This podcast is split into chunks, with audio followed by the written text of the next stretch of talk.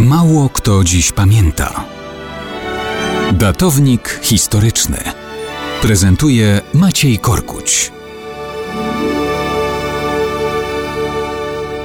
Mało kto oprócz zainteresowanych pamięta dziś, że obchodzimy rocznicę utworzenia polskiego państwa podziemnego.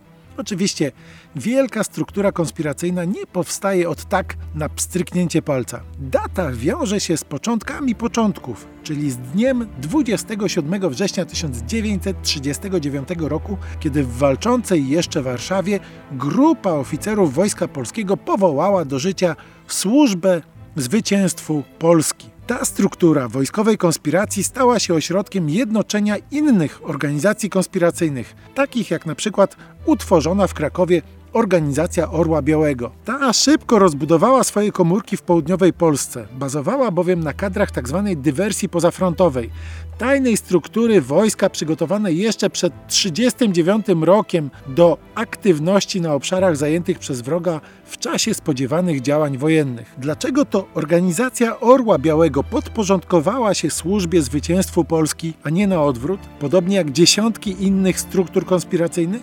Prostego powodu, bo to służba zwycięstwu Polski miała upoważnienie od naczelnego wodza, czyli od najwyższych władz Rzeczypospolitej do tworzenia wojskowej, państwowej konspiracji. Tylko dlatego podziemie niepodległościowe przez następne lata będzie podlegać sukcesywnej konsolidacji. Służba Zwycięstwu Polski została przeorganizowana potem w Związek Walki Zbrojnej, a następnie przemianowana na Armię Krajową. Proces scaleniowy polegający na przyłączeniu do AK różnych organizacji tworzonych przez partie i środowiska polityczne oznaczał wstępowanie ich członków do sił zbrojnych w kraju. Konspiracyjnej armii współistniejącej z tworzonymi równolegle strukturami władz cywilnych i przedstawicielstwami ugrupowań politycznych. W ten sposób powstało polskie państwo podziemne. Jedyna taka struktura państwowa w okupowanej Europie.